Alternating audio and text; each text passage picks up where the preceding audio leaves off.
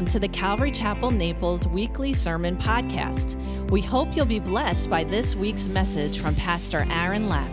For more information about this podcast and other Calvary Chapel Naples resources, please visit us at ccnaples.org. Lord God, I just thank you so much that you allow us to be able to come here and to worship you, Lord. That is why we're here. Lord, we worship you in our song, we worship you in our study, we worship you in our prayer. Lord, we're here to worship. I pray, Lord, that we would have ears to hear this morning as Dan prayed. Lord, that our hearts would be open and ready to receive your word this morning. Lord, we thank you, Jesus, and in your name we pray. Amen. Okay, Matthew chapter 19 verse 1, it starts this way And now it came to pass, when Jesus had finished these sayings, that he departed from Galilee and came to the region of Judea, Judea beyond the Jordan.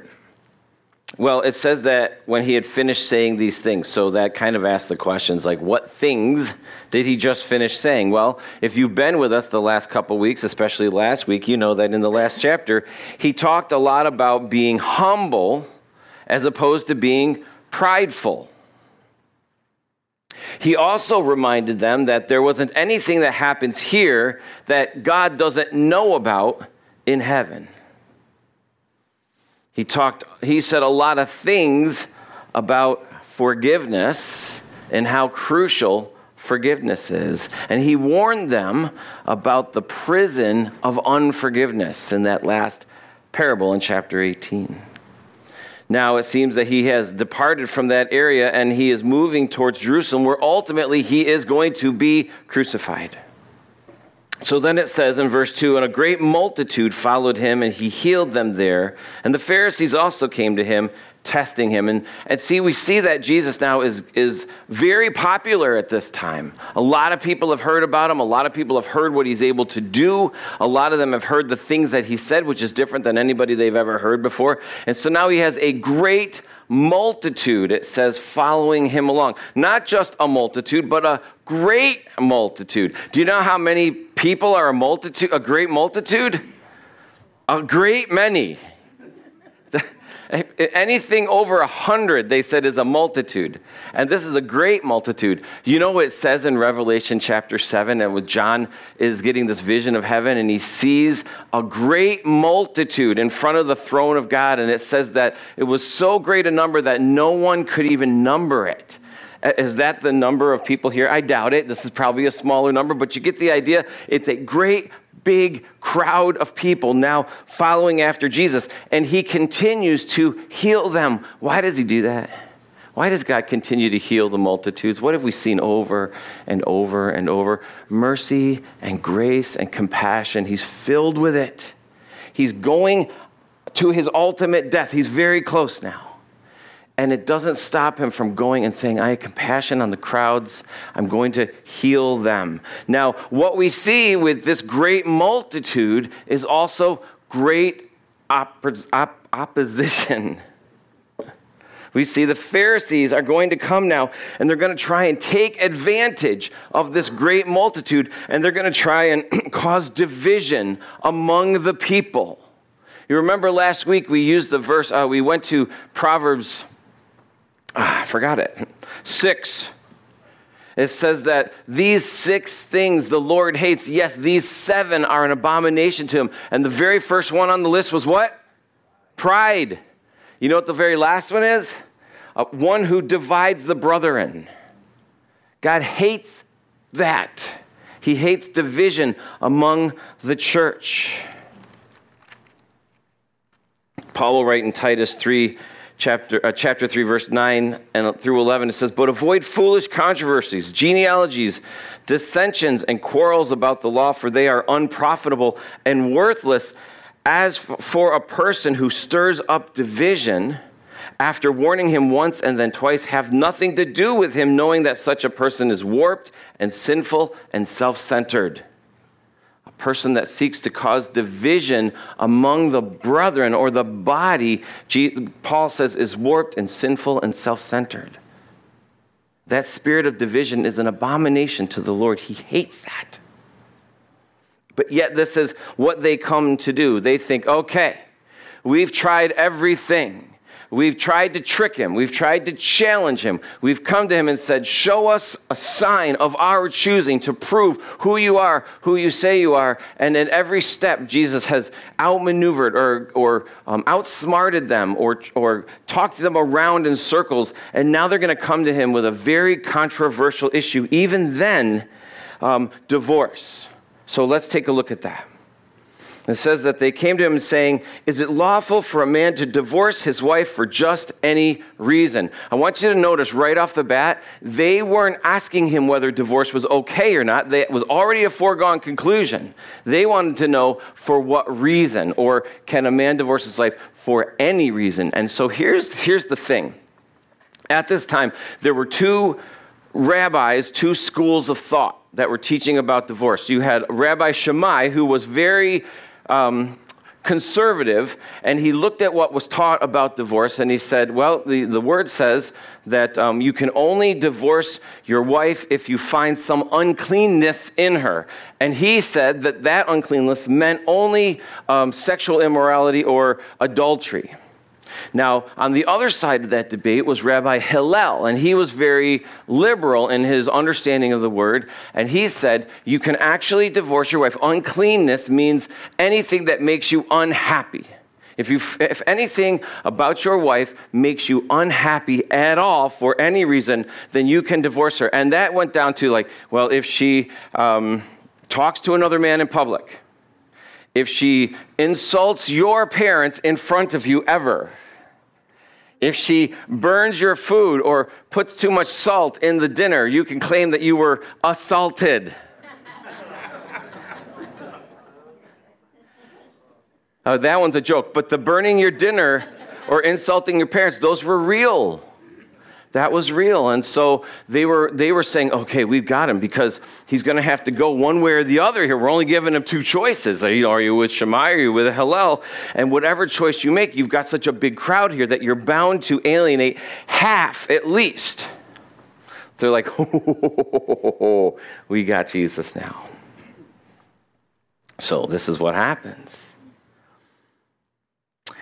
And he answered and said to them, Have you not read? They love that, I'm sure, when Jesus, he's talking about the Pharisees. These are the guys that know the word inside and out. And every time he says, Have you not read? And they go. That he who made them at the beginning made them male and female, and said, For this reason, man shall leave his father and his mother, be joined to his wife, and the two shall become one flesh. So then they are no longer two, but one flesh. Therefore, what God has joined together, let no one separate. Let no man separate. And see, Jesus very cleverly, instead of answering their question about divorce, goes to what? The original plan for marriage. See, Jesus doesn't answer from the words of Shammai, and he doesn't answer from the words of Hillel. He answers from the words of God. God created us. It says, He made us male and female. By the way, we didn't decide that. We still don't. We don't decide whether we're male or female, and we should not do that. That is God's decision. It says, he says, when he's quoting this, he says, For this reason, man shall leave his parents and cleave. For what reason?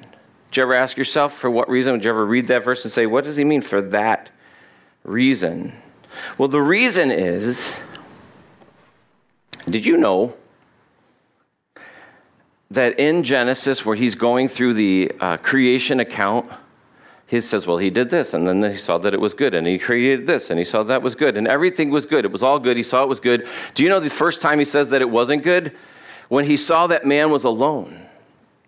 He said, It's not good for man to be alone. I will create a helper for him. And then the very next section it says, And so then he had Adam name all the animals dog, pig, porcupine, platypus, you know, so on and so forth.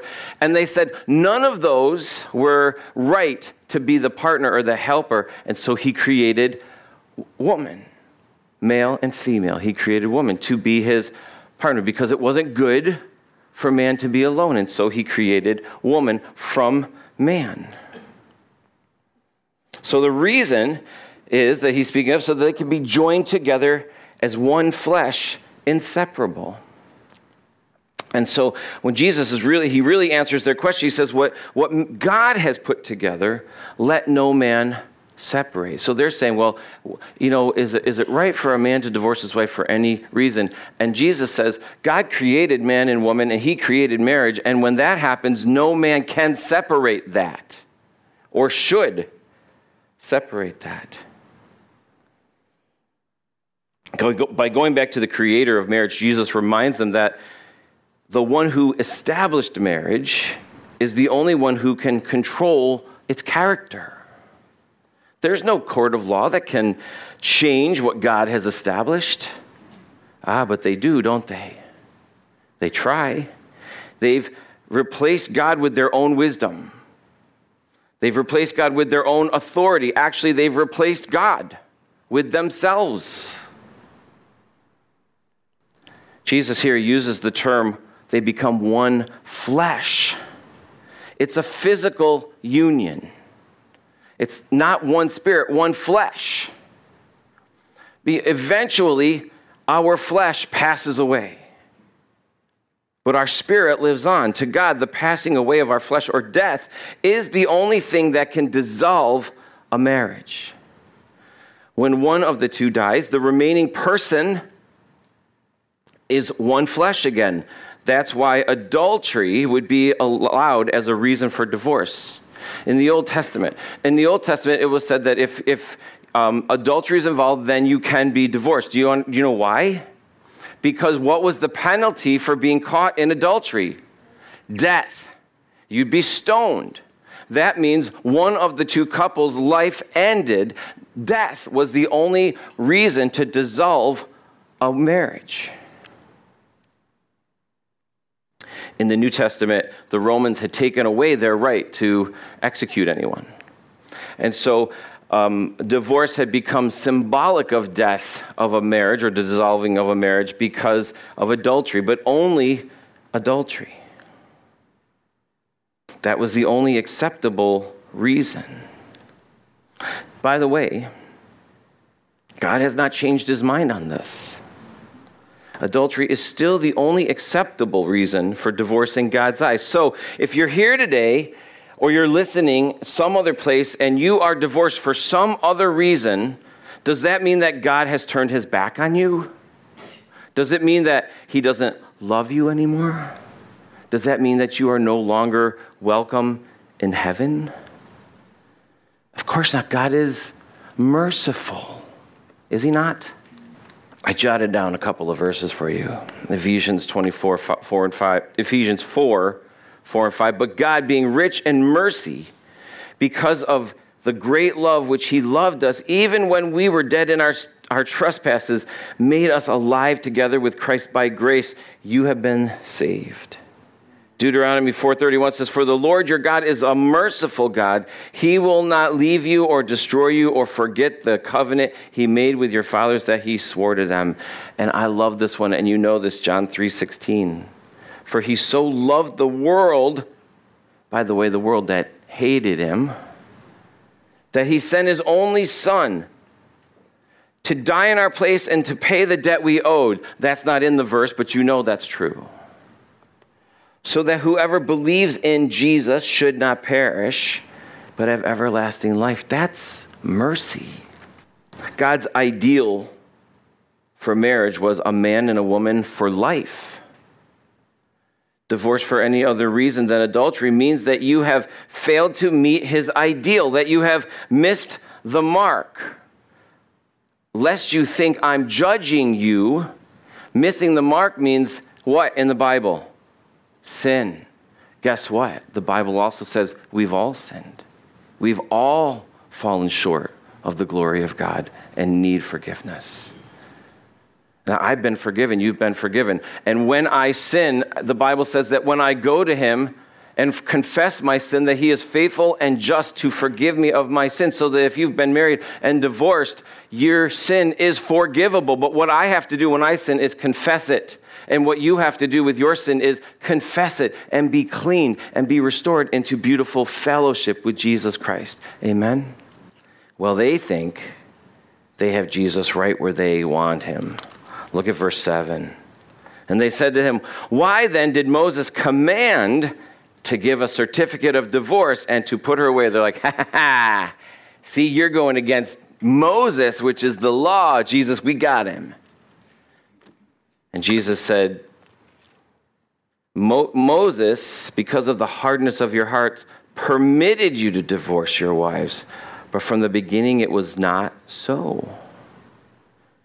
Moses permitted them because of the hardness of your heart. He didn't command it. He did it because of the hardness of their hearts. Uh, look, it's in Deuteronomy chapter 24. It says, When a man takes a wife and marries her, and it happens that she finds no favor in his eyes because he has found some uncleanness in her, and he writes her a certificate of divorce and puts it in her hand and sends her out of his house. Moses permitted it. Do you ever think about what that meant because of the hardness of your hearts? This is really actually a, a, huge act of mercy on God's part because what he did was he said, Men, if you are going to divorce your wife, you must give her a certificate of divorce so that she can take that now and show that she is no longer married and can be married again. Because if she wasn't married, guess what? She had no provision no one to take care of her. And what was happening is these men were divorcing their wives and basically casting them out of their house and leaving them to their own uh, provision, which they had no way to take care of themselves. And so, God, in His mercy towards women, says, Husbands, you must give her this certificate so that she can be married again and provided for. It's an incredible act of mercy that He says, because men, your hearts are hardened. This is permitted, but this is the process. Also, did you know that it wasn't quite that easy to just write a certificate of divorce? It gave them a little time to think about it, think it through, rather than to react in an emotional moment. They had to take a little time. But the Pharisees are saying, no, Moses commanded it. And Jesus is saying, no, he permitted it because your hearts were hardened. And I say to you, whoever divorces his wife except for sexual immorality and marries another commits adultery, and whoever commits, marries her, marries her, her who is divorced commits adultery. And he's reminding them that this, that act is sinful. But I remind you, not unforgivable. The disciples are listening to him now. Now, you know, these disciples, we only know of one that's married for sure, right? Peter is the only one that we know who's married. The other guys may not even be, they're younger. Maybe they're not married yet. It doesn't seem like they are. We never hear much about it. And it says the disciples said to him, If such a case, if such is the case of the man with his wife, is it better not to marry? It's kind of a strange question, isn't it? What they're saying is, well, wait a minute. You're saying that we have to stay with the same woman our whole lives? And they're looking at Peter, and Peter's going, Yes. you see, the culture has affected them so that they're saying, Well, I mean, is that what you're? Wait a minute, Jesus. Should we should we not marry because you know um, if we get married, you mean we have to stay married? And Jesus is saying, This is a hard saying. All cannot accept this saying, but only those to whom it has been given. For, and he's talking about not being married. For there are eunuchs who were born thus from their mother's womb, and there are eunuchs who were made eunuchs by men, and there are eunuchs who have made themselves eunuchs for the kingdom of heaven's sake. He who is able to accept it, let him hear it. There's three definitions for the word eunuch. One is a person who is born with a, a defect, who is unable or doesn't have the equipment necessary to procreate. The second is uh, those who were made that way because of the service that they were in. Oftentimes, men who were in charge of a king's harem, for example, were castrated so that they didn't have any drive. Um, and then the third are those who choose to remain unmarried and celibate. Those are the three that he's talking about. And he says that when he says that not everyone is able to do this. Essentially, what he's saying is um, if you're going to be unmarried, then unmarried means celibate. if you're going to be married, it's going to be for life. Two very serious things to consider. If you're going to be married, you're married for life. That's the ideal. If you're going to remain single, it means celibate for life. Both of those are very heavy, serious issues that you all, that everyone needs to take into consideration. But that is what he is saying to them. It's serious. Getting married means you're standing before God and you're t- entering into a covenant agreement with him that says, I am going to be with this person forever. Do you know it seems like people are getting married these days for better and for worse, but not for long? Verse 13 it says, Then the little children were brought to him that he might put his hands on them and pray, but the disciples rebuked them. So you have a scene where you've got probably the mothers are bringing their little children to Jesus so that he can lay his hands on them and just bless them. And the disciples are trying to hold him back, saying, No, no, no, he's much too busy. He's way too important for you to bring these little children to him. You know, in Mark's gospel, it says that he saw this and he was greatly displeased that his disciples would do this. Why would that displease? Do you know the couple of times that we see Jesus angry, the same reason? Both times it was when he goes into the Gentile temple, uh, courtyard of the temple, and sees that they've set up a marketplace in the middle of the courtyard. Essentially, what they're doing is they're keeping the Gentile people from having any access to God. That was the only place that they could go. And it makes him so upset. Jesus gets very upset when he sees that anybody is blocking anyone else's access to God. And especially these little children. He says, I am never too busy for a little child to come to me so I can bless them. But the disciples are trying to keep him back. And it says he was very displeased. And he said, Let the little children come to me and do not forbid them, for such is the kingdom of heaven. I read one commentator which wrote this Little children do not try and make themselves worthy, they simply come as they are. That is what we all must do. We cannot make ourselves worthy. We simply come. As he laid his hands on them and de- he, and he laid his hands on them and departed from there. Now behold, one came and said to him, Good teacher, what thing shall I do that I may inherit eternal life? We know from the other gospels as well, if you, if you read through all the, all the three of them that write about this, that this is what we know, this is the guy that we know as the rich young ruler comes to Jesus. And in Mark's gospel says that he fell on his knees before him and he says, Good teacher, what thing shall I do that I may have eternal life? This is where most people are. Wouldn't you agree? Most people are like, What do I have to do to get into heaven? Well, I've already figured it out. I just have to be good. Well, how good? Well, well, more good than bad.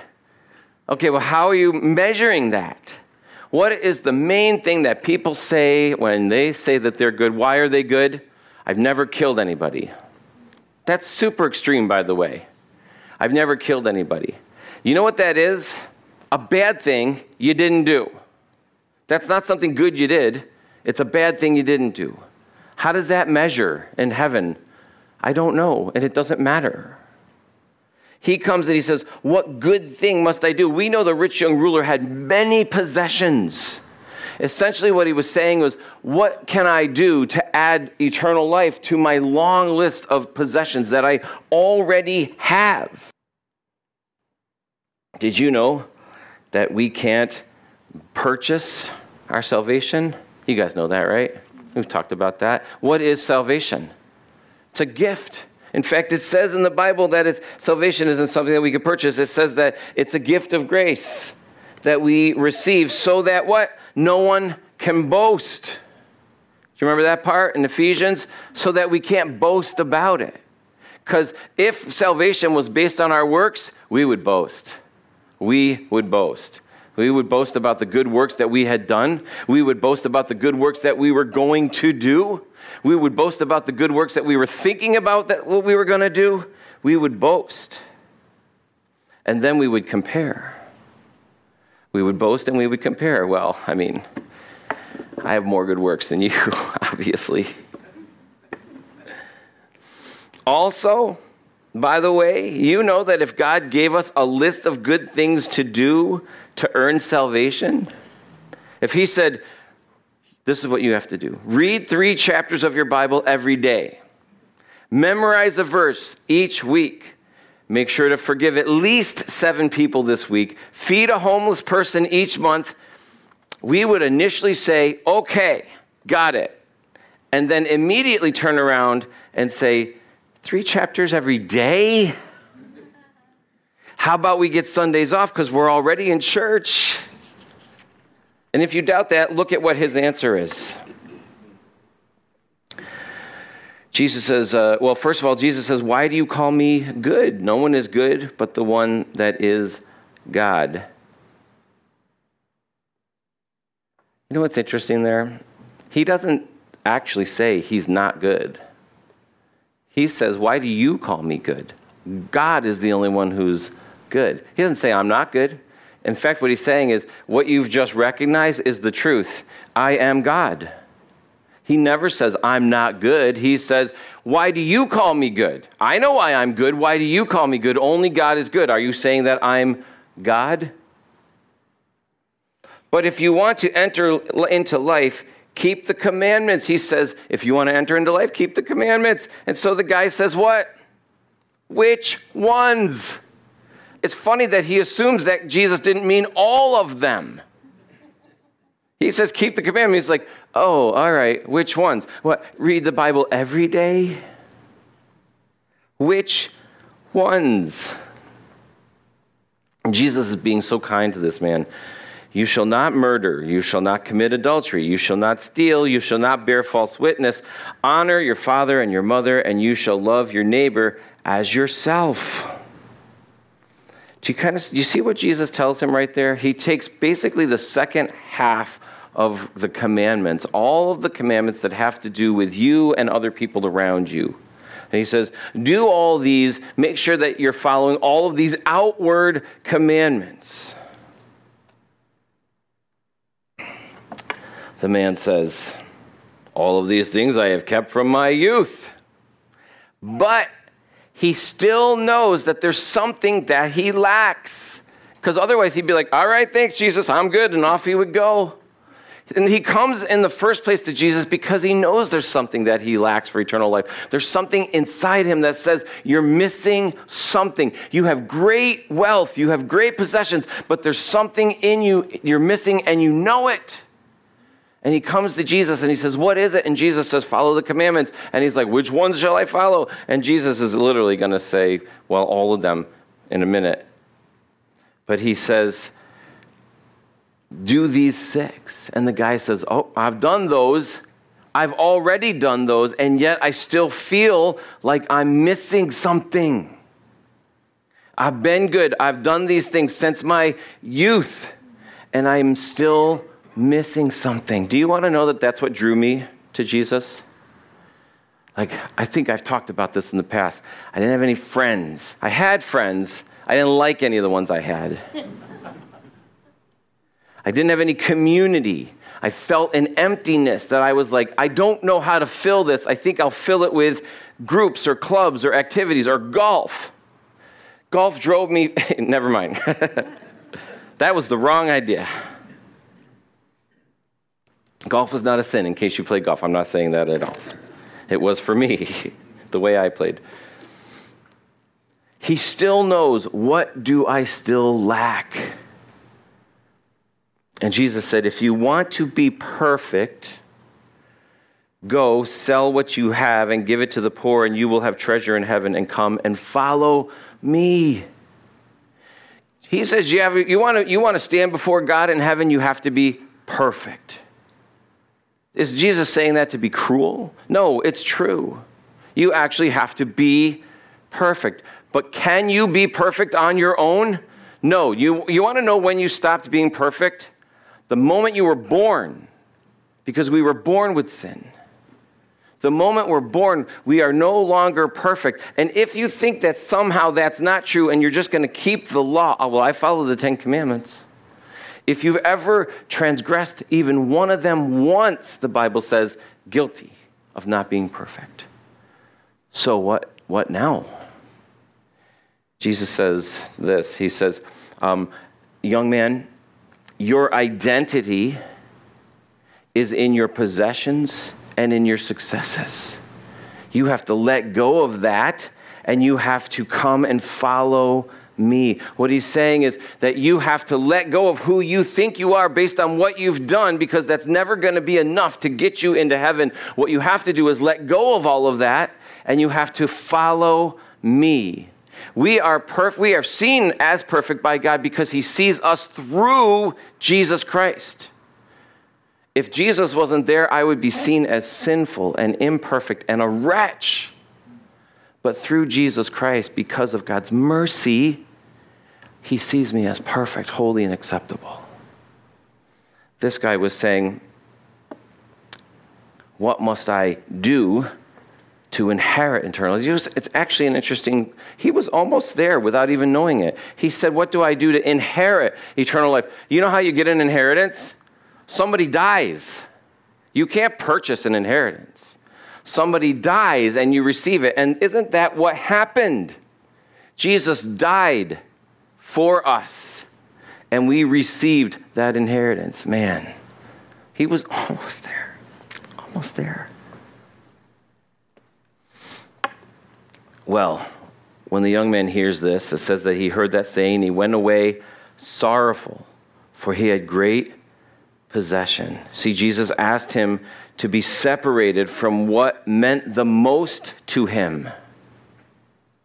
Do you want to know something interesting? When it says the word here that he went away sorrowful, it's the same word that is spoken of Jesus when he was praying in the garden, and it says that he was grieved because Jesus knew that there was a coming a time when he was going to be for a time separated from his Father in heaven for the first time ever the thing that was the, the thing that was most important to him he was going to be separated from the father and it grieved him. And it's the same word of this man the thing that was most important to him.